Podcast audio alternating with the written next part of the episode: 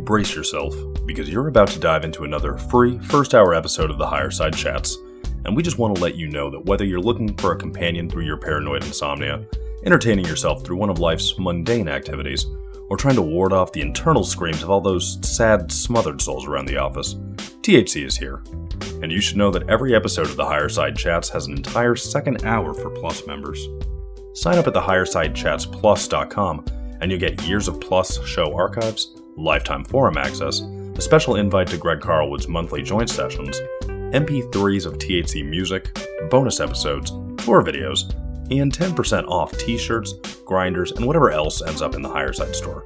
It's $8 a month that you won't miss, so become a Plus member and treat yourself in these troubled times.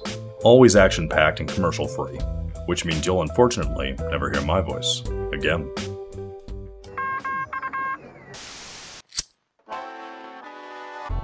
1930s, President Franklin Delano Roosevelt addressed the nation through a series of radio broadcasts known as the Fireside Chats.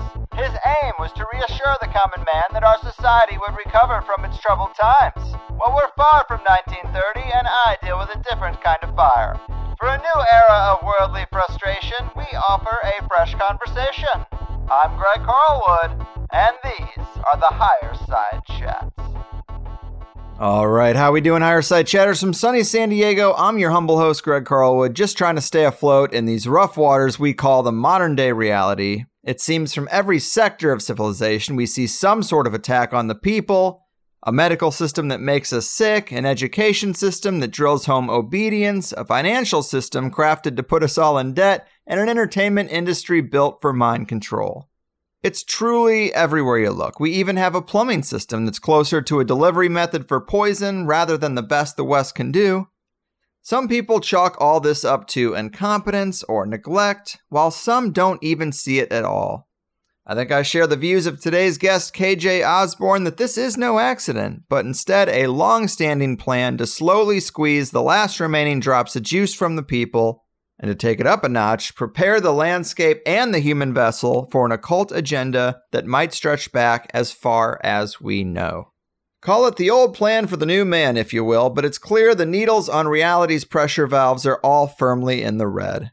As for our guest, you might know KJ from his wildly popular YouTube documentary, The Scariest Movie Ever Made, which came out nearly eight years ago at this point but worked as a compilation of clips and images that came together to make the case that something is very wrong. He now operates a YouTube channel under the same name, The Scariest Movie Ever, clocking in with half a million subscribers, where he has hundreds of hours of content and more videos than I can even try to count. So let's get into it. The great revealer of occult agendas, the conspiracy case cracking Christian, and breaker downer of the beast system itself. KJ, welcome to the higher side.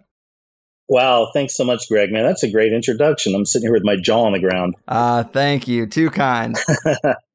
thanks, though, man. I'm good.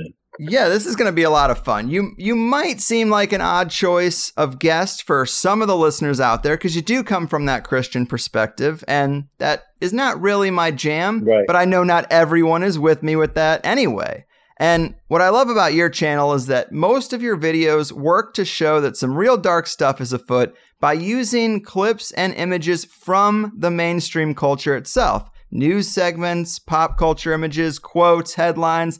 And I really love that because you find some pretty telling clips that I don't see anywhere else, and you're using their own words to make your case. You cover the spiritual elements of the conspiracy, the occult and biblical symbolism that is often injected into these things, the transhumanist push, elite rituals, and so many other aspects that I do find really compelling. So I thank you for taking the time. Maybe we can start by having you give us an overview of the beast system and your just general perspective. And maybe we can flesh that out for people because that's the term you use to describe the big conspiracy. And that'll help us get the mental gears warmed up and ready for the weirdness and also get a feel for how you look at the big picture. Sure, that sounds good, man. So, I mean, as far as the beast system goes, I used to many years ago. You know, I started on YouTube about a decade ago, and you can go back and see my early videos were very basic and very simple. I had been into this research for a couple years. I'd made, like you said, the scariest movie ever made when I was in Los Angeles. and I had just woken up. You know, I'd moved to LA many years ago after college. I got a degree from a film school. My major is in screenwriting, my minor is in editing. So first I moved to New York City for about a year and I worked in the horror kind of area with a magazine called Fangoria. We were working on their website at the time. Hmm. And then I also did some work with Lloyd Kaufman over at Troma Pictures. Huh. I did some, yeah, I actually shot some casting sessions for some of their movies. I worked on one of them called Poultrygeist. Yeah. and I shot for Paco Bell, who was the lead character in Poultrygeist. But so I got into some kind of weirdo B movie stuff there for a while. I've always been into horror and science fiction. I was raised on that. I was raised on religion, horror, and science fiction. So to this day, my father, who uh, you know, goes to church every Sunday, he still loves the bloodiest, goriest, most insane horror and science fiction films. So I was already raised on that. Went to film school, got my degree in screenwriting, moved to New York, worked up there for a little while in the horror kind of industry for about a year. Then I moved to Los Angeles after New York, and I was out there for five ish years or so. I was out there for a pretty long time. I wound up working on a lot of reality TV shows. Like that kind of became my thing, at least how I made money. And I eventually got an agent and she shopped a bunch of different TV shows and movie ideas I had. You know, I got meetings at NBC, CBS, Trancas International, who does all the Halloween horror films. I mean, it was interesting. I was really working my way up, you know, and in that process, I mean, I never, you know, had to sacrifice a goat or kill a family member or anything like that. But I was approached by a couple Freemasons in those years. And this is before I even knew about all this stuff. And they were just in the industry. Both of them were producers. One was at Big Brother, the TV show. And they knew I was a writer. And you know, I started getting to know these guys on set. This is before they told me they were Masons. Let them read some of my writing and things like this. And these guys thought I had some talent, but both of them kept trying to get me to look into Freemasonry, which I never did. Hmm. You know, even back then, I was just kind of like, okay, I knew it was kind of like a religious thing. I stopped going to church a long time ago. You know, again, I am, and even with that, I try to call myself more a follower of Christ than a Christian. That's just because that term's been so abused, you know, and there's so many people that call themselves that that I don't want to associate with, you know, and mm-hmm. that's just, you know, unfortunately, that's where we're at right now, you know. Mm-hmm. So I finally, I had a cousin who, rest in peace, just died a few years ago. He's a musician and he lived in Chinatown. And I went and stayed with him for a couple weeks. At the time, I was working a graveyard shift and then John was gone, you know, whenever I was up. So I, I was kind of all alone for a couple weeks. And before this time, this is in Los Angeles, I've been out in LA about five years. Now, at this point, I'd gotten out of television because I just went to working full time on scripts and stuff, and I was trying to get these things sold or optioned. So I started working a different job to make some money. I was working for a security company, and they made me a manager because I'm an ex military person, and I used to do military law enforcement and also medical. So they made me a manager. I worked a graveyard shift out in Los Angeles, covering the entire area from up there near Pasadena all the way down to Long Beach. So I went a really long way, right? Had a lot yeah. of companies I'd follow and check on. And those were good times, you know, just basically playing hide and seek, you know, with my guards, trying to catch them sleeping and stuff. But I was doing a lot of writing back then, et cetera. So I'm staying at John's house. I'd never had any social media, never had Facebook or anything like that. Went online, started looking at YouTube, and I wound up finding that video that so many of us have seen now from Alex Jones, where he, you know, allegedly infiltrated the Bohemian Grove and filmed that footage. And that stuff had my jaw on the freaking ground, man. Like I was mm-hmm. like, what? Because I mean, for years, years, again, I'm ex military. I was like, George Bush is a good Christian man. He's leading our country for God, you know, believe me, I was that dumb. And uh, mm-hmm. uh, yeah, I was really that brainwashed. So when I found out that the Bushes were a part of this, and then I started finding all the other stuff. All these other political leaders and leaders of industry are going out to these meetings and doing mock, as far as we know, human sacrifices. And then you find the kiddie escort ring that was connected to that as well. Mm-hmm. The whole Barbara Bush possibly being Crowley's daughter. I mean, like, really? I mean, yeah. I just. So, man, honestly, at that point, again, I was always a very spiritual person. I've always followed Christ.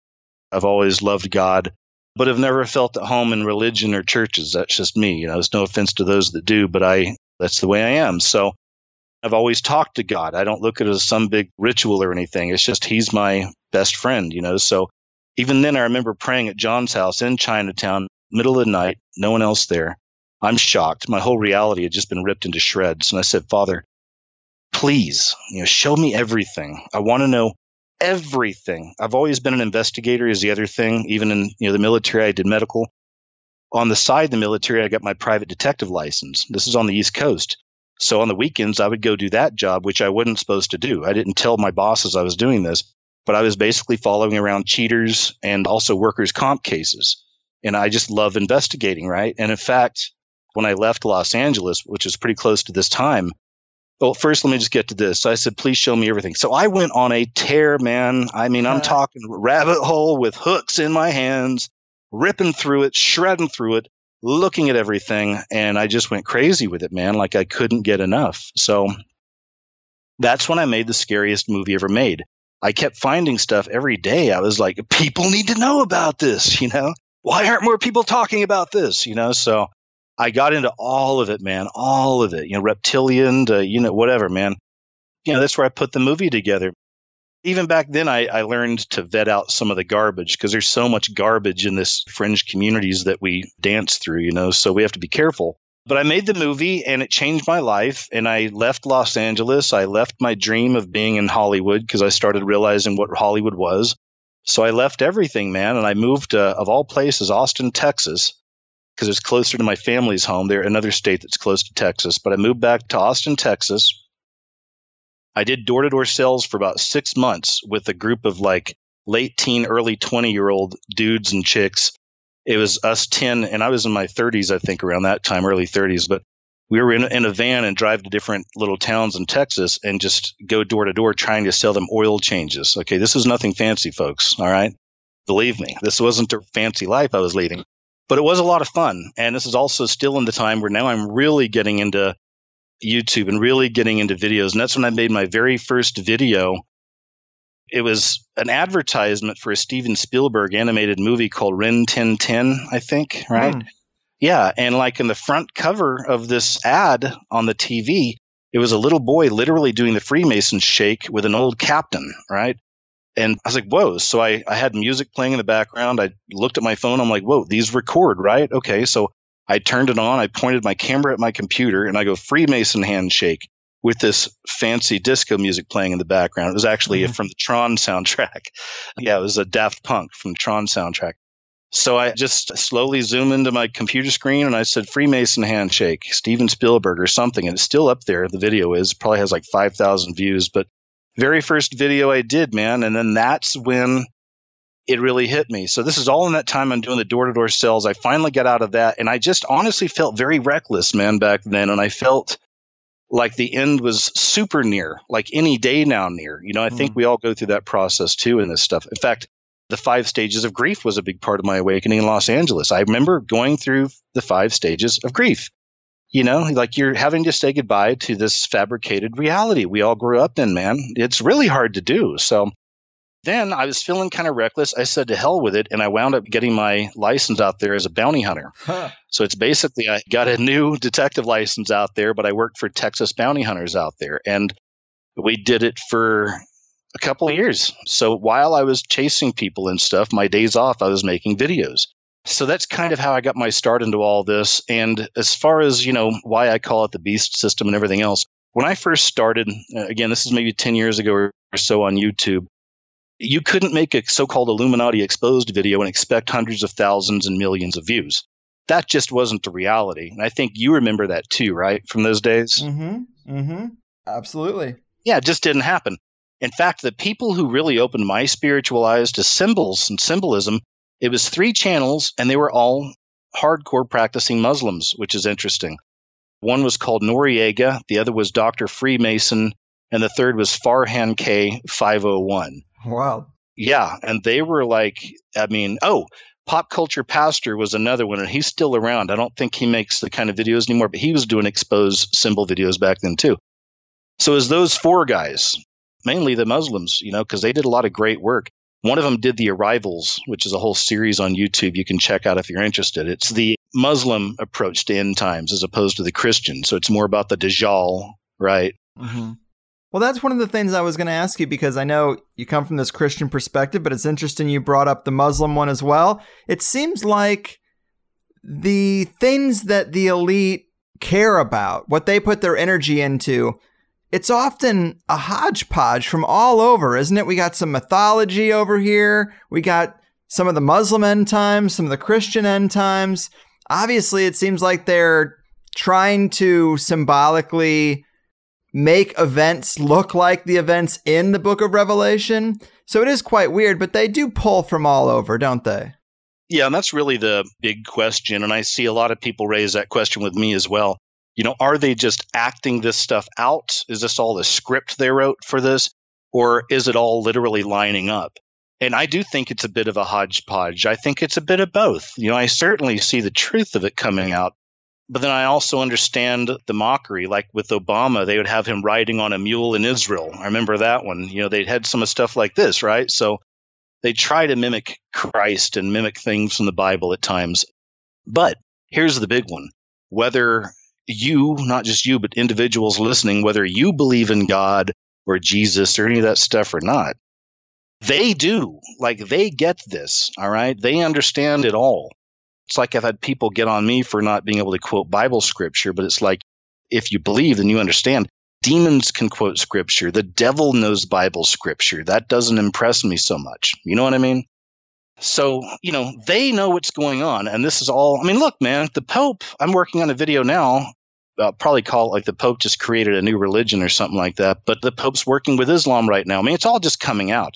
Islam's been a part of all these secret societies all along as well. I don't see the beast system being just so called Illuminati. It's multiple secret societies working in unison, literally like a pyramid scheme. And sometimes they work against each other, you know? And this Islam thing even goes back to the Masons. It's all over the Masons. Look at the guys that wear the red fez hats and they drive around in the cute cars. Oh, the Shriners. Shriners that red hat, it's got the symbol of Islam on it. And the idea is that it was red because of the blood of Christians. It soaked up so much blood of the Christians. It's red. People can look into this if they're interested. So it is all that. It is a hodgepodge. But here's where the dividing line's coming, my friend. And it's going to be on a global scale because we're damn close right now. This whole coexist thing, you know, we've seen it around forever. And I get it. And I love the idea of us all coexisting and getting along. I get that. Hmm.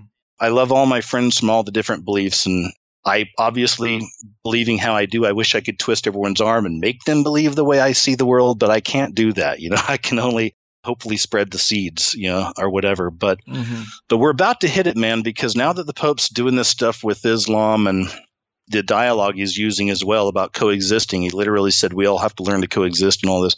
I mean, I believe it's getting really close. And the big thing about coexist is that all religions can coexist except for one. Now that's where we're heading, and we're getting really close to this stuff. It's Jesus, man. I mean, that's the thing. He's the only one out of all of them that, you know, you've got to go through the Son to get to the Father. That's what we're told, right? As Christians. No other religion tells you to do this. This is what makes it such a loved and also such a hated religion. Hmm. And for a long time now, people have been able to get away with it, and that's fine. But the world's changing really fast right now. I mean, look at the rise of delusion. Look at the rise of hatred. Even in this politics, these political plays, that's fine, but they can't even hide the venom anymore. Like it's real, you know? I mean, this is hate. Look at the people in the streets, you know, basically wanting to kill each other, tear each other apart, fight each other over this stuff. You wear a red hat out in public with that slogan on it, you're going to get your ass kicked. You know, you're, you're looking for trouble, you know? So yeah, that's where we're at.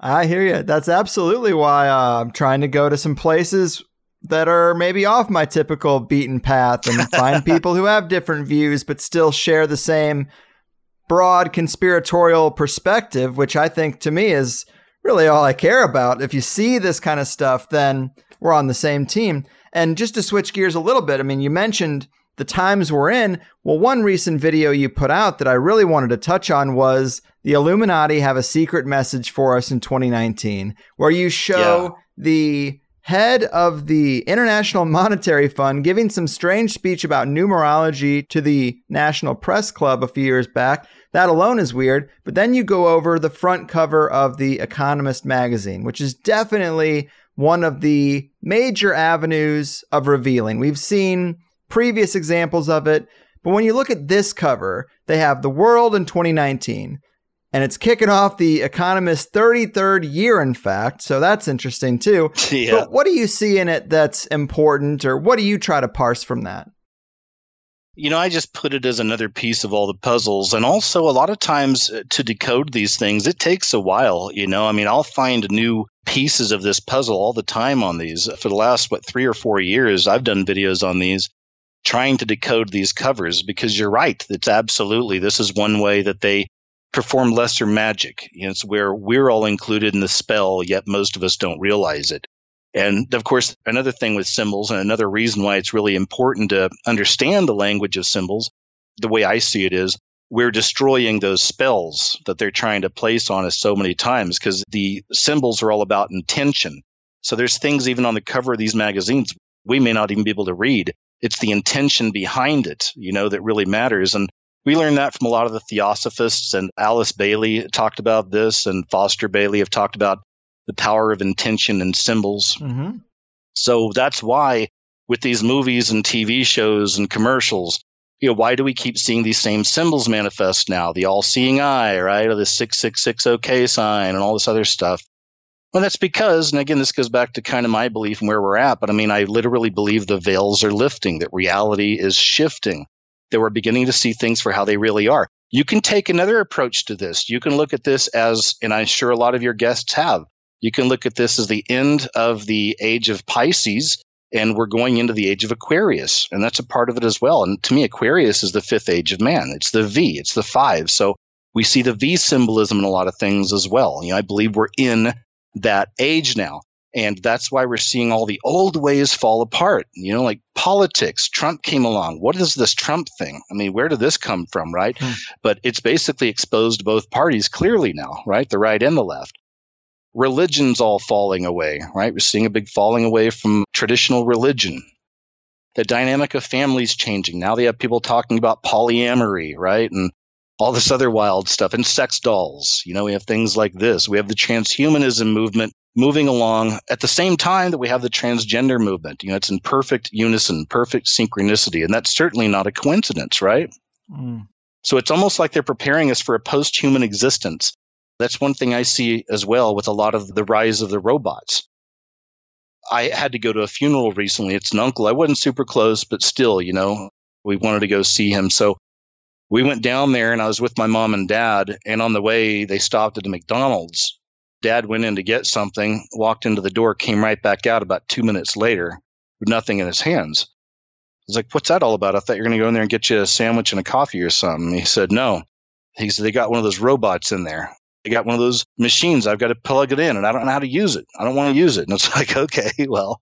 So I guess they had one of those things in the McDonald's where you don't deal with a human. You punch in what you want at this kiosk. So everything's becoming more robotized. There's a company that makes its own pizzas. It's all robots. That's either in LA or somewhere in Asia. I know there's a big difference there, but I'd read about that. There's a fully automated KFC they put up in Japan.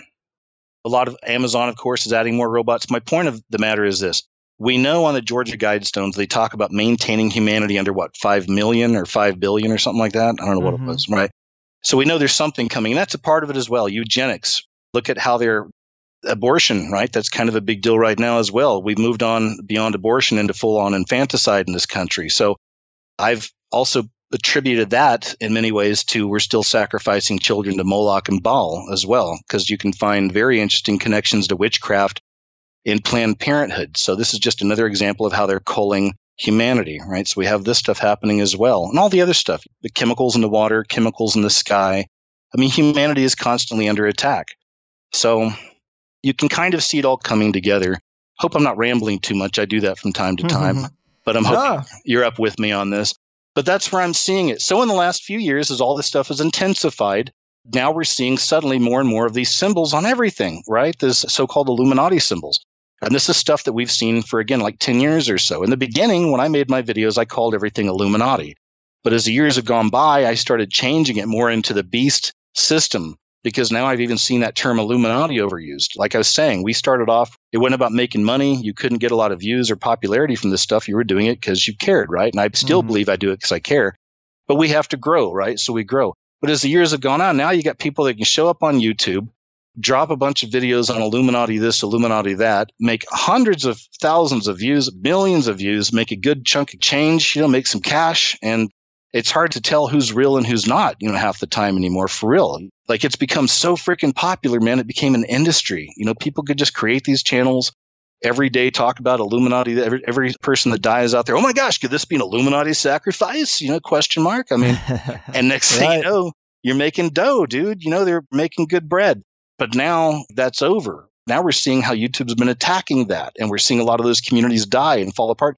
We're losing great channels. We lost one of my favorite channels of all time, The Black Child, a while back from all this stuff as well. So, hmm. Yeah, man, it's it's definitely rough. And uh, I remember when Trump got elected, just being like, "Hey, be careful what you wish for," because we've always wanted conspiracy to, I don't want to say be more popular, but we want people to wake up to it, which by its nature means you want the message to spread. And here we have elected this guy who's said a few conspiratorial things. Alex Jones is having him on his show, and now Alex Jones is in the press corps of the White House. It's like, this is getting a little crazy. This is not exactly what I wanted when I wanted conspiracy to become more known across the culture. But hey, it, it is what it is. Like this is where we are with a bunch of things that probably we don't put stock in being the most popular conspiratorial themes of our time. But another reason I chose to get you on now is that you suffered a fairly recent heart attack. And I'm sorry to hear that, but it seems like you've come out the other side. But I wanted to talk to you a little bit about this because you experienced some things firsthand in regards to bumping up against the medical side of the beast system, and I find these personal anecdotes to be really compelling for developing a broader worldview or a broader view of this area. Tell us about some of your experience there. Yeah, man, that's a great question. I didn't expect it. Thanks for watching that video. I know what you're talking about mm-hmm. now. Yeah, folks who didn't know, it's been about six or seven months or so now, but I literally had a heart attack, and it was right here where I'm talking in my living room. I had it right here. I've never had one before, so I didn't know what to expect. It started, I do live shows as well on my channel, and two nights before this happened, I'd done a live show. And before I go live, I'll breathe in like 10 really deep breaths. I do this all the time before I click on, and then I release, and then I'm kind of ready to go, you know? So I did that, and then I suddenly felt a lot of pain in my chest that night and just kind of blew it off like I strained something. I did the show. Next day was fine. Second night at night, it kicks in again for a while. I'm, I'm like, what is this? I don't know what this is. And it finally just went away. And then the third night, it kicked in and it didn't stop. And it literally had me in tears. Like, I mean, it was painful, man. And being a faithful type dude that I am, I'm praying, I'm saying, God, please take this away. And finally I'm like, all right, look, if you don't make this go away, God, I'm calling 911 on myself. I literally had this conversation and he didn't make it go away. Like it got worse. And it literally felt like a hand made out of fire squeezing my heart as tight as it could. It was crazy. So uh, called 911 on myself. They showed up within five minutes. They were here in no time. Took me to the hospital. And that's when I found out I'd had a major heart attack. I'm only 47 years old and I have two stents now put in my heart, 100% blockage in one, and there's like 90 in the other. It's crazy.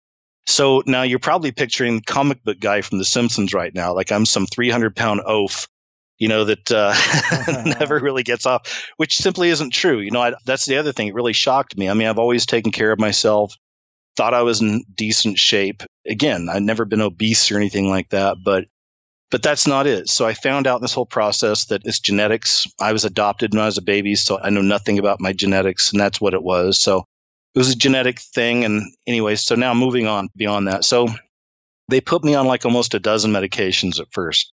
And everything was going, I guess, okay for the first month or so. You know, I was just trying to feel this out. I was watching what I eat, even more exercising and stuff, taking my medication. Then all of a sudden, man, I started getting really blue and I'm typically real even kill. You know, I've never been, you know, up and down real easy. I've never been down very much at all anyway. And I was like, why am I feeling like crippling depression? Like didn't want to get out of bed. And then after a couple days of feeling a lot of that, I started getting suicidal ideations. Like I started reasoning it out with myself in the mornings. I'd be like, you know, I've had a good run, man. I've done a lot in my life. I mean, I'd have this talk with myself because I just felt like I didn't want to be here anymore at all. You know, I was just like, I'm, I'm done. Yeah, man. I was just like, I'm so done with being here. And, you know, I, like I said, I kept saying, I've had a damn good run, dude. Like, I'm good, you know? The one thing that held me back, though, even the night I had my heart attack, like, honestly, even then, I kind of felt like I was okay to go. Like, I realized I'm not afraid to die. I don't welcome it. I'm not going to off myself, but I'm just not scared to die. And I feel I've done my job. And, you know, I was like, okay, if this is it, man, let's do it. But then I had a second thought that I, the other prayer that night was just don't let me go before my mother and father. That's all I ask because like I'm the little light of their life. I'm not bragging. Like they're freaking cuckoo about me. You know what I mean? Mm-hmm. So I don't want to go before them. So that helped. But anyway, so then like a month later, I'm having these thoughts of just doing it. And I was like, I'm so done. Don't want to be here. I was crying. I'd randomly start crying and stuff. And it just got really strange. So being an investigator and a researcher, I finally figured it out. I, like, let's look into these medications. Duh. And that's when I found that basically half of what I was taking causes suicidal ideation and depression. So it was very real for me then. I'm like, whoa, okay. So I go back to the doctor and I told her, I was like, look, I, you know, this is doing this, this is causing that. She says, well, you need to be on all that. So here, let me go and put you on this too. So then they put me on Zoloft. They wanted me to be on this depression medication. Again, it's nothing I've ever taken in my life. I'll tell you, I took it for two weeks and then I quit because I did want to see what it felt like. Honestly, I was like curious. We talk about how bad this stuff is, but I wanted some firsthand experience. I'm like, well, now's my chance. So let's try it out mm. and see what it's like. And it made me a drone. You know, I felt like it really did numb me out. took about a week for it to really start kicking in for me, but it numbed me out. Plus, I'd wake up at like 8 a.m. and by 11 a.m., I was ready to lay down again. It was just wiping me out, dude. But I went ahead and did it for a couple weeks and then I quit that and I started doing Kratom. Have you ever heard of Kratom? I have. Yeah, Kratom's great, folks. If you have never heard of Kratom, look into it. All natural. It's just an Asian, South Asian, I think, plant that's kind of crushed down and it's a powder form and it is absolutely fantastic. There's different strains for different things. But I started taking that just to kind of take off the negative effects of the medication I was on, you know? So did that and Kratom's been fantastic, non-addictive as well. In fact, a lot of people have used it to get off of opioids and heroin and things like that. So it's something to look into if you're not familiar with it. I love it. You know, I take like five tabs a day. That's all I need. You know, it keeps me going. So did that. Then I was eating a keto diet the whole time. You know, I was all on keto because I'm also on the edge of a type 2 diabetes, right? I've had all these major health issues in the last five years you know, the heart attack. Then, of course, I had a motorcycle accident a couple of years ago in Costa Rica is a whole other story. So it's been a really crazy few years as far as health and stuff goes. But so Kratom's been great. The other stuff was whatever. I was doing all meat, but it was lowering my sugar, but my cholesterol was over 500, which is really bad if y'all know about your numbers. So then several months ago, I completely changed my diet again. And now I'm doing a fully plant based diet. No meat, no cheese, no eggs. I've cheated the last few weeks, like one day a week for one meal. I've had a little bit of meat, you know, which isn't too bad. But yeah, I tell you, man, it's been fantastic. I mean, this plant based thing is great. And then also with the plant based, I've stopped taking some of that medication they had me on, and I feel great. My numbers are good. So we can actually heal ourselves through proper health, man, yeah. and exercise. It's really that simple. Mm-hmm.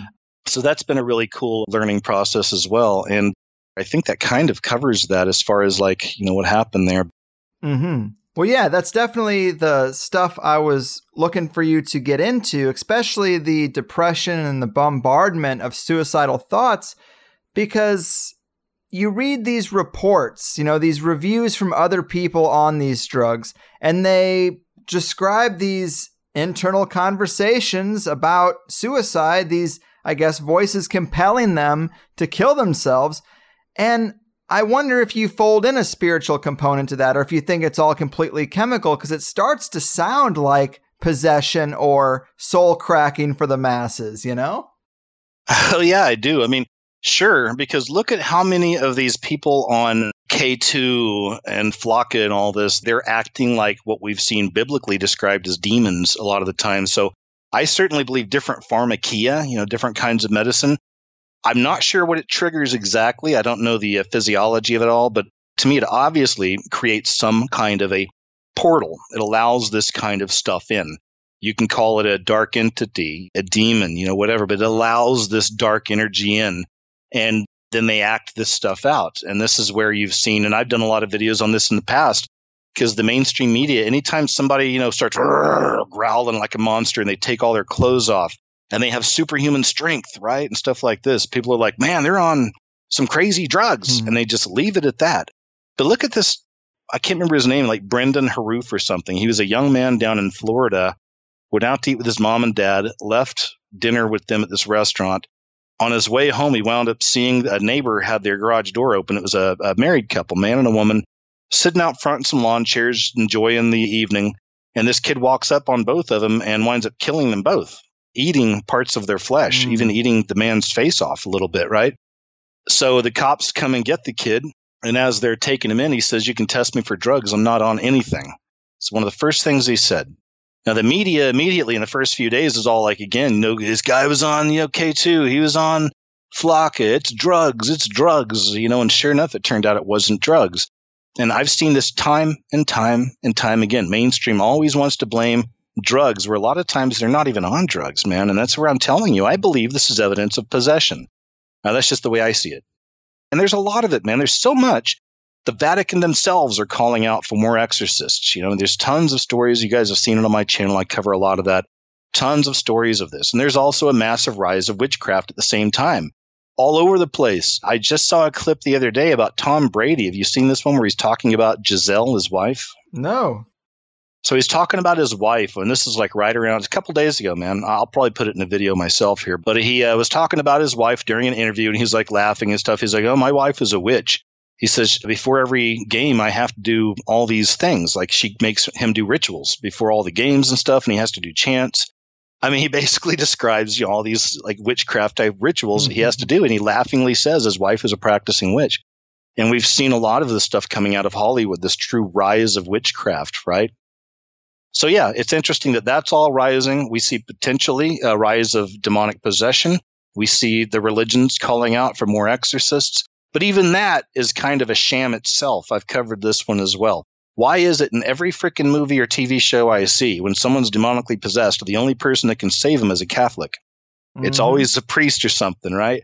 And if you follow the Bible at all or know anything about it, you know, a lot of people know the Bible and aren't even followers or believers. But if you know anything about the Bible, you know about deliverance. So it's one of the nine manifestations of the Holy Spirit. If you have the Holy Spirit within, you know, again, this is the teaching. If you're a follower of Christ, et cetera, et cetera, and accept Him, you have these nine manifestations. And one of those manifestations is you can take demons out of people, right? You can exorcise people. I don't mean it sound like it's it ain't fast food drive through easy. I'm sure there's a process there, but still it is one of the gifts of the Holy Spirit. But you know, you wouldn't know that because of the movies and TV shows. It's always a Catholic, it's always a priest.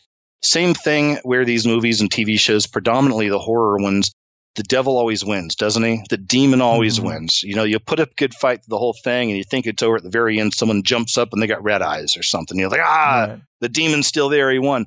That's the other thing. It's another part of that spiritual psyop is we're constantly told in movies and TV shows that the demons win, the devil wins, evil wins, no reason to fight against it. You know, you see that?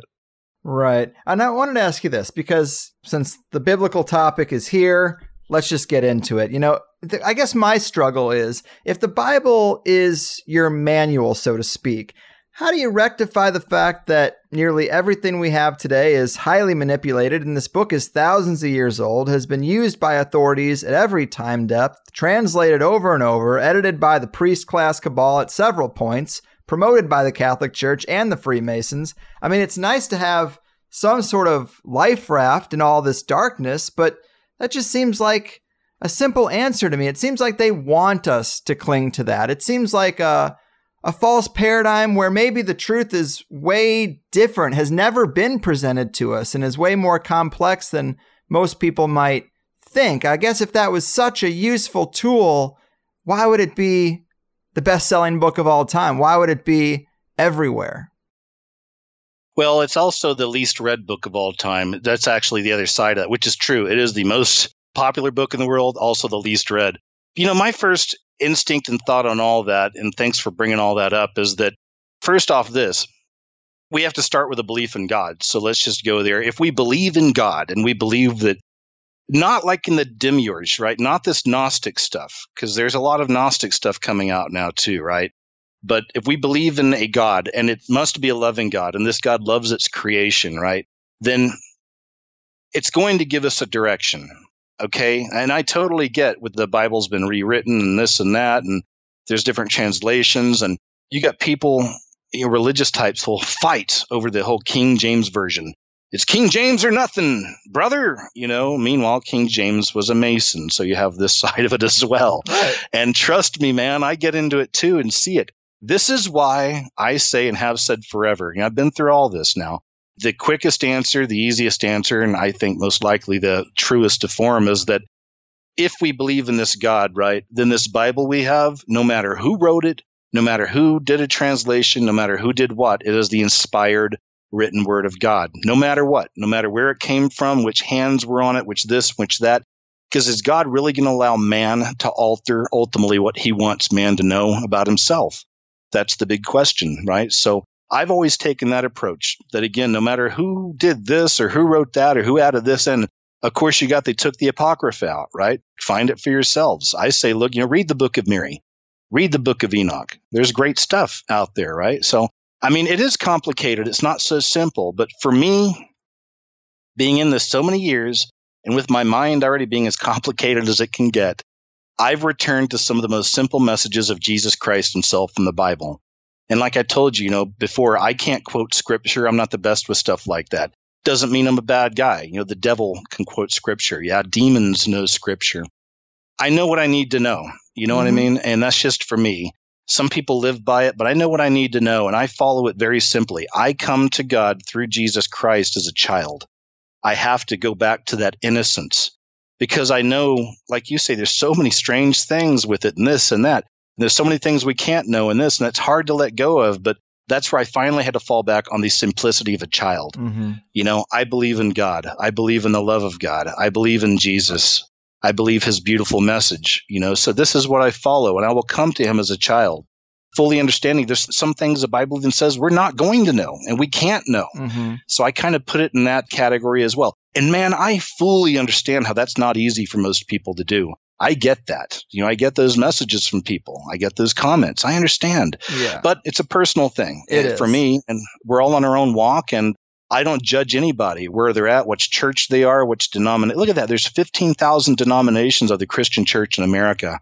No wonder there's so much hatred and division and madness and craziness sometimes with religion. Yeah.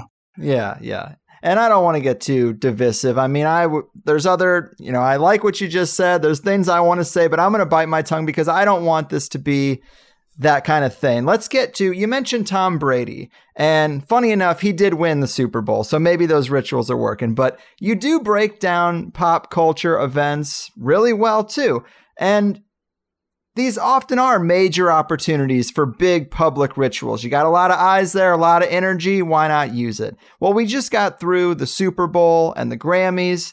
I'm just curious, did you analyze these early events of 2019 for any hidden messages or occult symbolism?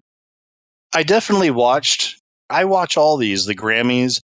But you know, the thing is, man, that in fact, I did a video last year called What They Secretly Told You at the Grammys 2018. That's like at a million and a half views now, which is great. I'm not trying to be a view queen here, but it's always nice that a lot of eyes are getting on your work, you know? So I was happy about that. So I look every year, man. But for me, again, this goes back to where I'm tired of seeing all these channels where everything's Illuminati this, it's Illuminati that. You got five videos a day or even a video a day about this stuff. And it's tiring. It can be exhausting for people, you know? And I think as time goes on, we lose the deeper meaning behind all this, like why it's important to see this stuff. Again, I believe part of it's we're breaking their spells. But you know, if there's not enough in something, I'm not going to bother anymore. You know, I, have always taken a quality over quantity approach. Mm-hmm.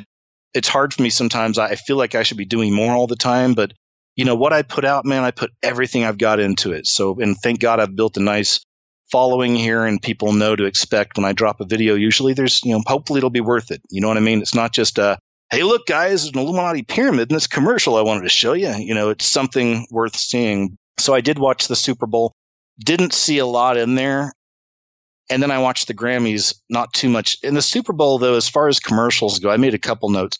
Well, there was also the Cardi B performance at the end. Lots of purple, of course. You know, then there's Saturn, going back to Saturnalia, Satan with all that stuff as well.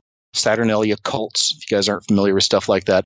but it's also how she was just really literally playing like the horror, you know, on stage and, you know, laying on the piano and spreading her legs wide open, you know, pointing her privates towards the audience. And this is mainstream, huge television, millions of views. It's just like, is this really where we're at now? You know, with stuff like this, uh, it has been for a while. Yes, yes. And then with the commercials on the Super Bowl, there was one, it was the Pepsi commercial. And I covered Pepsi a few years ago. They did something really interesting with their symbol. They changed the pattern to where it looks more like an all seeing eye. Okay. And they literally did this a few years ago. And along with that, they launched a bunch of commercials back then I covered where they were showing more of the so called Illuminati symbolism or whatever, or beast system symbolism. But one of the easiest ones you can show your friends if you're new to all this stuff and just want to show them kind of the reality of how this works it's Taco Bell, man. I did one when I lived in Austin. I did one on Taco Bell many years ago. And if you look at it, look at the symbol. It's literally like an all seeing eye with a serpentine slit inside of a six. Under each one of those bells, it's an actual six. And in the center of that six is a serpentine all seeing eye. And on every Taco Bell building, there's three of those logos two on the sides and one on the front. So you'll always have the 666 with the all seeing eye of the devil or the beast system, if you will. And they're always in purple as well for Saturn and Saturnalia. Some of them will even have a little ridge above it that literally looks like the straight ridge above the eye of Horus, if you're familiar with that Egyptian symbol. So that's the point. That's an easy one for people. If you want to show someone how some of this works, that's how that works. Mm-hmm. This is how this system's manifesting. This shows us to me these corporate leaders, these are probably people who have been to the Bohemian Grove, I'm sure, right? Birds of a feather. So they rain down from these high places their satanic symbolism. And I've also said throughout the years, another reason it's important to see these is when you see that, to me, it's poison. It's like in the old cartoons, it'd be like a bottle with two or three X's on it, and that's poison, right? That's poison when I see that symbol. So mm-hmm. we don't eat at Taco Bell, you know, we don't purchase things from these companies. And that's the way I try to be about it, you know? Yeah. Well, hey, I don't deny the 666 component. It's out there. I mean, it's very strange that it's clearly in the Disney logo, it's clearly in the CERN logo. I mean, Fox breaks down to 666, and Fox is like everything Fox Sports, you know, the, the movie network, 21st Century Fox. It's, it's a huge, huge conglomerate. And then also, Monster Energy drink with yeah. the Hebrew 666. And then the other energy drink is Rockstar. That's a big pentagram. So this stuff is very symbolically potent for sure. And the only thing I wanted to say about those early 2019 ritual events was in the Super Bowl. Uh, one thing I saw was we have a regular returning guest, Chris Knowles, who's been highlighting siren mermaid symbolism. Well, when Adam Levine went shirtless, one of his most prominent tattoos is of a big mermaid with wings holding a skull, covers his entire back. And after the Super Bowl, what was the image everyone was sharing is, oh, look at the shirtless dude. Like it was uh, something that they clearly wanted us to see, even though it yeah. really shouldn't have been a big deal. And then I also thought it was interesting that we already know there's a lot of talk about cataclysmic cycles and this sort of end time stuff seems to be in the elite secret religion. So when I saw the Big Boi entrance and it was via a mock meteor strike right into the stadium, I thought that was weird because it's very kind of like a summoning or an invoking of a meteor. Maybe I'm reading too much into it, but I thought that was pretty apocalyptically potent. Yeah, that's a great observation. Yeah, I thought so too. Again, a very strange animation for them to have in, right? For what purpose? And even Adam Levine, there's a lot of things on his uh, all around his upper torso there. He's got the all seeing eye, he's got the uh, monarch butterfly right in one area. Even with that, I've done some videos on this and I feel what I call it is it's almost like a returning of the old gods because there's more than one God. People know this, right? Mm-hmm. And not everyone does, but there's multiple gods. It even talks about them in the Bible. So there's lots of different gods. You know, you can look back even on some of the things with the Greek gods are very interesting as well. Yeah. So we look at this, and I'm seeing all these different stories I've found over the last few years. And again, I've posted a lot of these in videos. Pagan groups are rising again. There's new pagan temples being built all around the world right now. I've covered that as well. So we're seeing this kind of interesting return to the old ways. It's almost as if all the ancient gods are returning for Armageddon. That's the way I see it. You know, just a kind of a blanket statement, but that's the way I kind of see it. The unicorn symbolism, right? We have all these mythical creatures. All this stuff is coming back, right? We're even dealing with trolls on a worldwide level. We talk with trolls all the time. Yeah. So all these mythical beings and creatures and these ideas and these ancient religions, I believe it's all coming together. You know, it's all pulling up for the final end time spectacle, perhaps. Or, you know, maybe humanity is going to find a way to break through this and we'll keep it moving. You know, I'm mm-hmm. not sure. You know, I mean, some people want to believe that too. Okay, sure. But before we get there, there's going to be a lot of fighting to do because it's getting ugly and the sides have been drawn. You can call it good versus evil, you know, wheat versus tare, goat versus lamb, you know, or whatever. But it's obvious to me too. I feel the side of humanity is really manifesting nothing but murder, darkness, and hatred. Mm. Yes, man. And sometimes the easiest way to see the influence of culture shaping is to look at the youth. And you have done some videos where you show how the current youth is affected by the current culture and it's disturbing. But even more interestingly, you have also looked at celebrity kids. And I think this is really compelling because we know Hollywood is a dark place full of abuse and cycles tend to continue. Uh, it's weird, but can you give us some examples of the strangeness you're seeing either from just the millennial generation in general or some things you've seen from celebrity kids that don't strike you as quite right? Yeah, man, that's great synchronicity. You asking me this. I've got a couple videos I'm working on. One about the Pope. The other one is called right now. Why are these celebrities destroying their children? Mm. So I'm actually working on one right now about a bunch of different celebrity. I had no idea there are so many, but they're raising their little ones gender fluid and things like this, right? Five years olds, six years olds.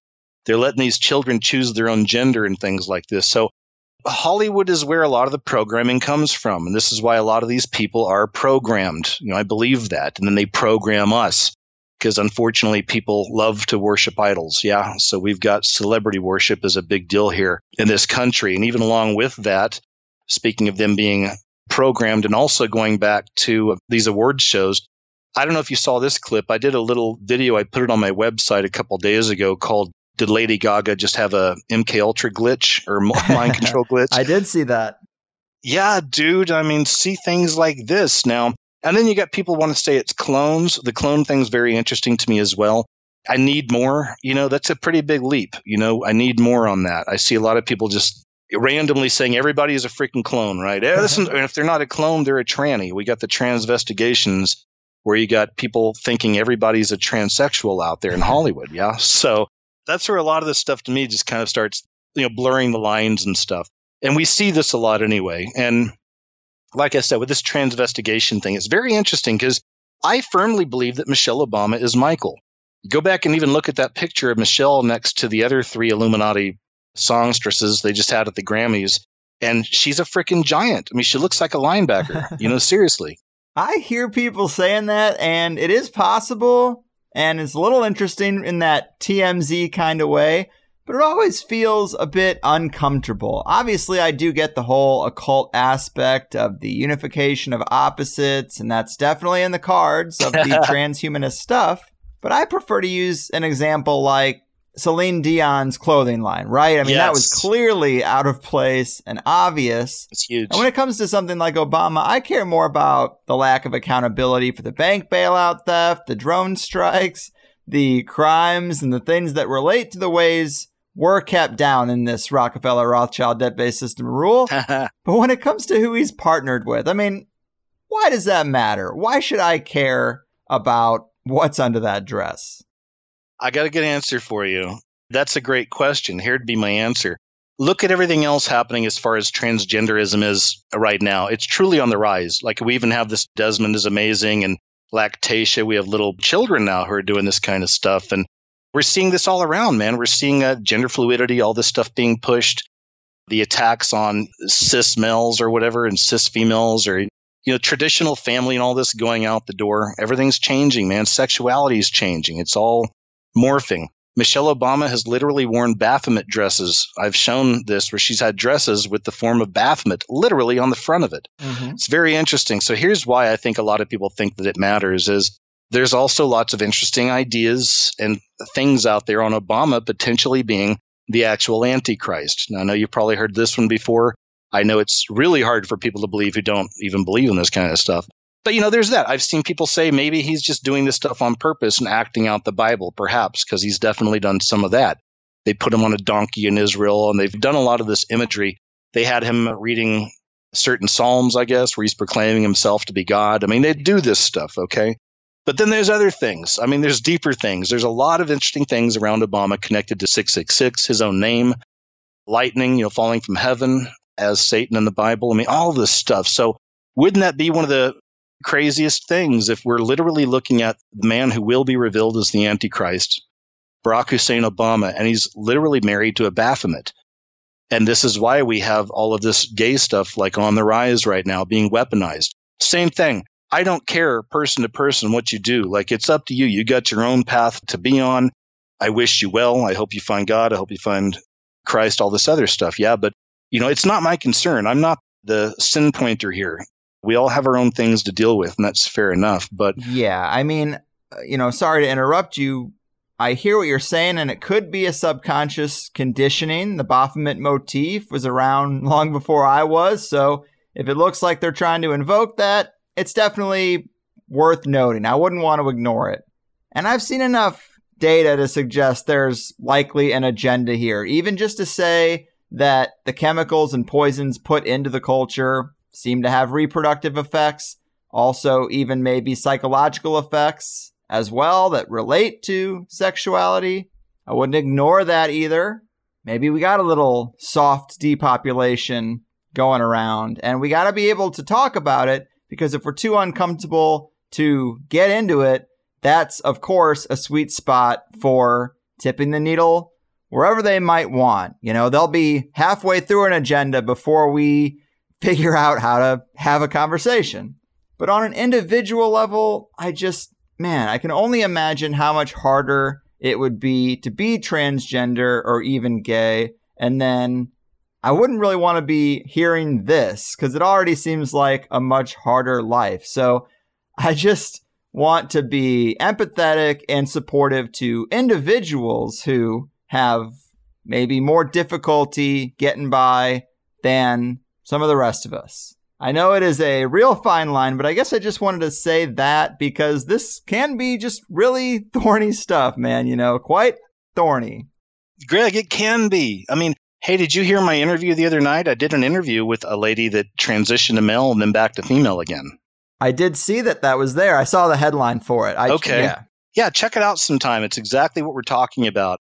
And I think it was really needed, man, because I mean, it shows that we should also have sympathy for these people. Yes, you know, I yes. see people making videos on this stuff and they're hateful. Like, look at this freak, you know, and stuff yeah, like that. That's and dude, not right. that, that's not helping anybody. So we need some understanding. But I think it's a spiritual thing, in my opinion. Darkness rising in that respect, a lot of uh, delusion being spread, a lot of deception and lies. And I feel like more and more that's why I've said before that, in my opinion, after all the years of looking at everything I've looked into, and even being a very non religious person, I can tell you my belief is that Jesus, the real Jesus, Yeshua, okay, which you have to find, but he's what's at the end of all these rabbit holes. We can go through the rabbit hole all day long, but at the very end, to me, it's Yeshua. That's just me. And it's the truth of this God devil situation. Again, this is how I kind of see all of it together. I know a lot of your viewers may not see it that way. I appreciate your open mind as well. But again, you know me and you know my work. I don't force this on people. I'm not forcing religion on anybody or anything like that. But I have to share my views, man. For years, I never did share my spiritual views. But then I started feeling very guilty, Greg, because the stuff I show people can be freaking terrifying if you're not used to it. I mean, believe me, I've seen this and I've seen even my own family and some friends looking at me like a ghost. I'm like, you believe this? You know, it's like, yeah, let me show you more, you know? So I know I'm doing this on a mass level. So for a while, man, I started feeling really guilty. It's like I'm showing people some of the most horrific things I can show anybody, and then I'm not giving you any answers. Hmm. It's like, here, look at all this evil. Hey, look at this darkness. And then I walk away it's not fair. So I figured I need to start bringing up my faith in the way I see things because I feel like that's the answer at the end of the day. But just saying, look, this is me. You know, I'm not a preacher, pastor, or priest. I'm not into preaching. I'm not evangelical. I'm still in my own spiritual walk and trying to understand God in a bigger way and treat him more as a friend, you know, I can speak to every day and everything. Yeah. Mm-hmm. So I don't feel the right to be shaking my finger at people and saying, look at your sin. You know, you need to do this. But anyway, right. I'm rambling. I hope that's all right. No worries. So, on the religious subject, in another clip, I thought this was pretty interesting. You talk about the way angels have been depicted over time and how today they are sexualized in the culture as beautiful, naked, winged women, you know, the whole Victoria's Secret thing. but the original descriptions of what angels are do not sound like that at all. Things like wheels within wheels of eyes, yes. an eagle, lion, man, four headed monstrosity. Yeah. They don't even sound humanoid. And uh, I just found that to be really compelling. It almost sounds demonic. Yeah, man, that's interesting. In fact, I've got only one tattoo, and I got it when I was in the military many years ago, actually in San Diego. We went out there for a thing called rough trade we did with the Navy. I was in the Coast Guard. So you probably familiar with that. There's a big mm-hmm. naval yard out there. And I got my one tattoo, and it's literally a beautiful woman, uh, angel on my right shoulder. And that's before I was ever really awake and understood about all this. So I fell for it too. Yeah, you're right, man. This idea that angels are, you know, these beautiful angels with big boobies and beautiful eyes and all this. It's not like that. They're absolutely horrific. I mean, people freaked out in the Bible when they saw these things. I don't wish to see stuff like this, you know? I, I don't want to see things like that. But isn't that interesting, though? It's just another example of how little people really know about the truth. You know what I mean? Cheers to that, man. I totally agree. And I like to think that you and I are on the same page despite some differences. That's life, right? We all have uh, little differences, and I appreciate the threads that you do pick up. This has been a lot of fun. Clearly, a lot of odd stuff is happening out there, and I'm sure you'll keep cataloging it as long as you can. Before we go, do remind the people of your links and anything they might need to keep up with and support your work if they might be interested. Hey, thanks so much, man. That's great. So I have a YouTube channel called The Scariest Movie Ever. Lucky enough, blessed enough, whatever, to have almost half a million subscribers there, which is nice. I also have a website called Who is KJ Ozborne, Ozborne with a Z. And I do some videos there, which is uh, things that YouTube would slap me more for, but I put stuff over there, more uh, footage and stuff like that from other areas, other media. I can create videos over there. I make music videos over there too covering a plethora of things. So just check it out. It's just kind of my art project. And on my YouTube channel, I do KJ's What Happened every Tuesday night, which is a look back on the stranger news throughout the week. I sometimes do Catching Up with KJ, where we just chat, and I'm actually working on a brand new show with a few super friends. Right now, I've got Dana Ashlie, it looks like, Benny Wills from Joy Camp, mm. and Jay Dyer on board so far. So we're going to be starting this show pretty soon where it's just a panel of people discussing different topics of the day. I think that'll be fun. And that's it, man. And guys, thanks so much for keeping an open mind. And Greg, thank you so much, man, for inviting me on. I love your work. Same thing. We don't have to all be robots and believe everything the other one does. I love that we can have these discussions and keep an open mind, you know? So thank you. You got it, man. Nuance is life. So I have had a great time. It's been a pleasure. Keep doing what you do and take care out there. All right. Thanks, man. I'll see you. Sweet Jesus, Side Chatters, the man behind the scariest movie ever, KJ Ozborne, the old plan for the new man, the beast system, and the spiritual battle.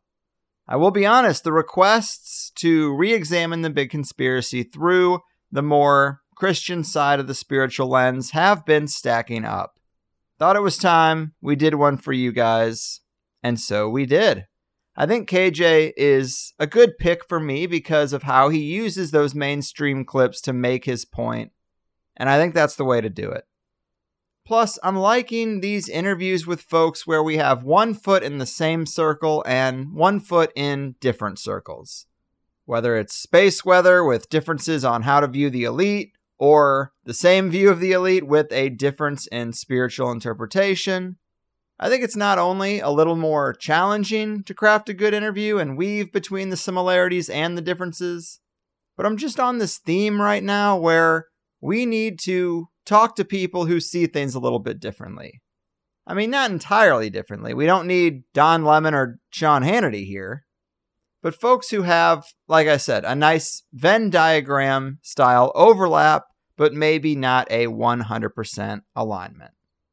The only other thing I wanted to say is that there sometimes is this idea where some of those more conservative conspiracy researchers make it seem like our culture is moving towards one big transgender orgy, that this is made to look appealing or it's being glamorized, and there is more than enough material to understand why some people have that perspective. I am not going to try to debate it.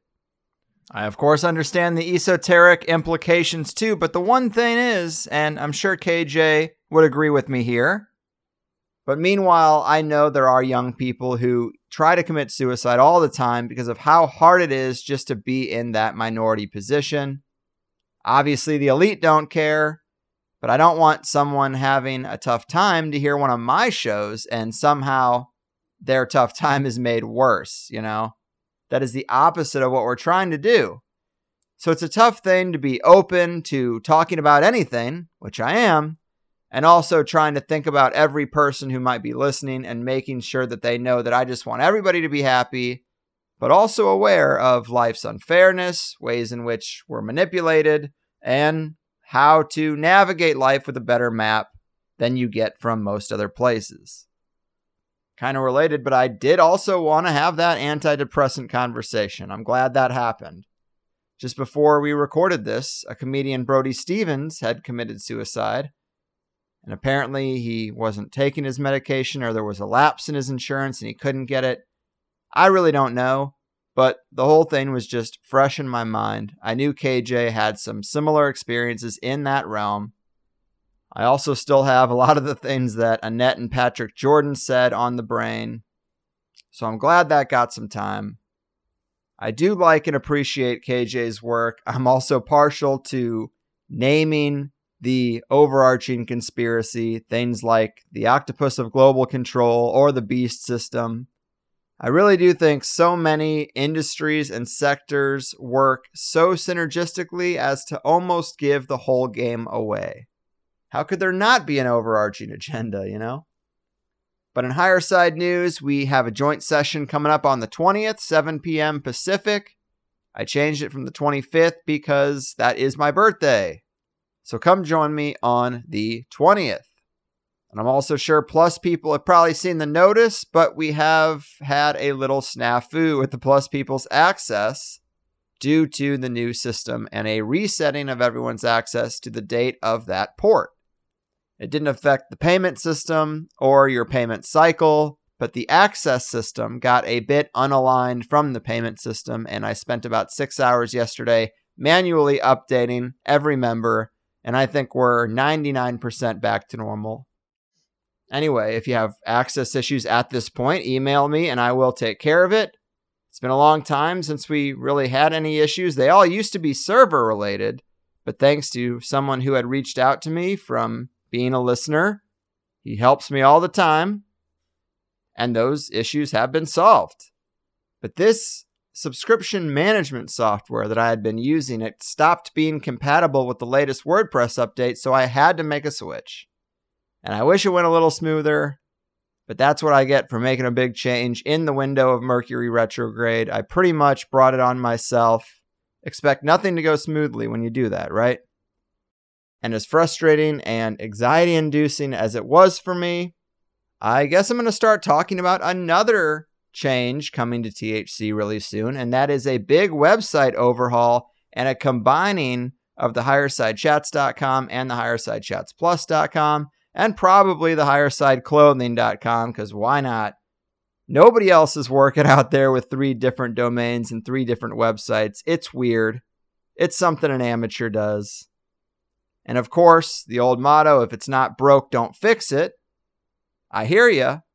But the problem is, I've had some techie people inform me about this thing where Google will delist you from search engines if you do what they interpret as a private blog network. Posting the same content on different websites, that's a big no no because they'll view it as trying to game the system of search results. And if they ding you, there really is no appeal process. You're just kind of done. And believe it or not, it's quite important that when people search for the best conspiracy podcast, they find me.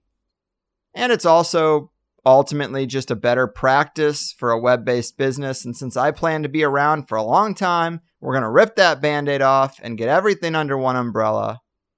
I also have issues, small things, like all the time. One example would be that people will say, Hey, I thought you had X on the show, but I don't see it in the Plus archive. And it's like, oh, well, you have to go back to the free show archive before there was Plus. It's on an entirely different website. Yada, yada. You get it. Either way, I have some talented folks who are going to build this out. And I told them we cannot disrupt Plus members like at all, or the whole thing is not worth it. And I also don't want to disrupt the RSS feeds of the free listeners. So they're going to try to make everything as smooth as possible, but it's just time. I built what we have now myself with limited knowledge, and I'm proud of it. But to have a professional rebuild after all this time, it's going to be really nice. I think I earned it. It's my birthday present to myself, making the whole system better for everyone.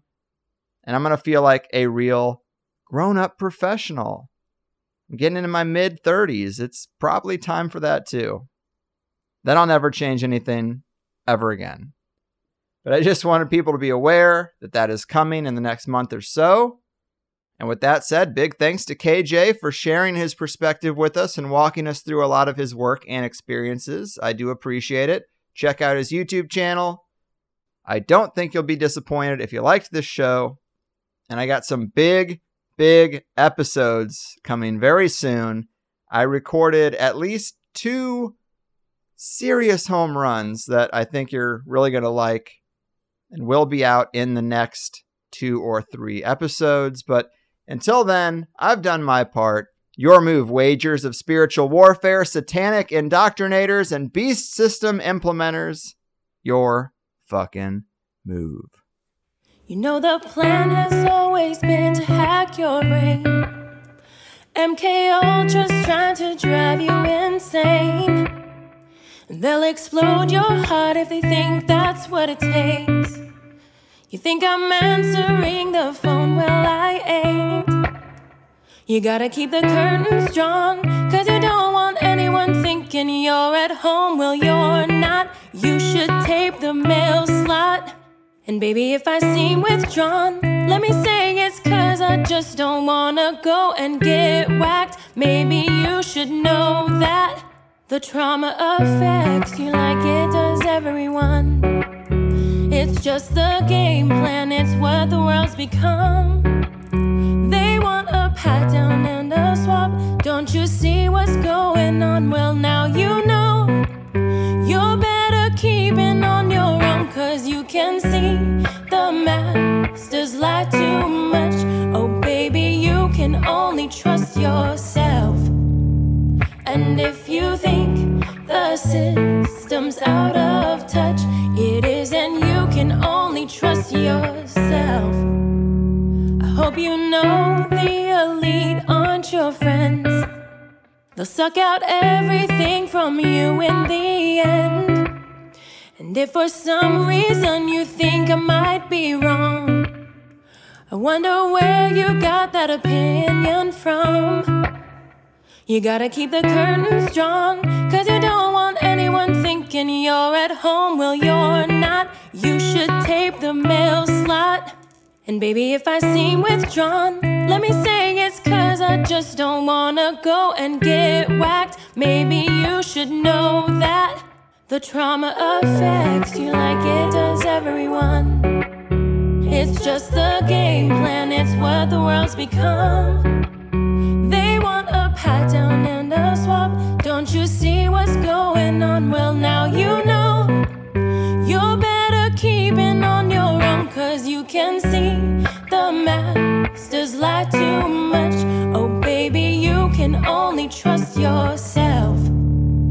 And if you think the system's out of touch, it is, and you can only trust yourself.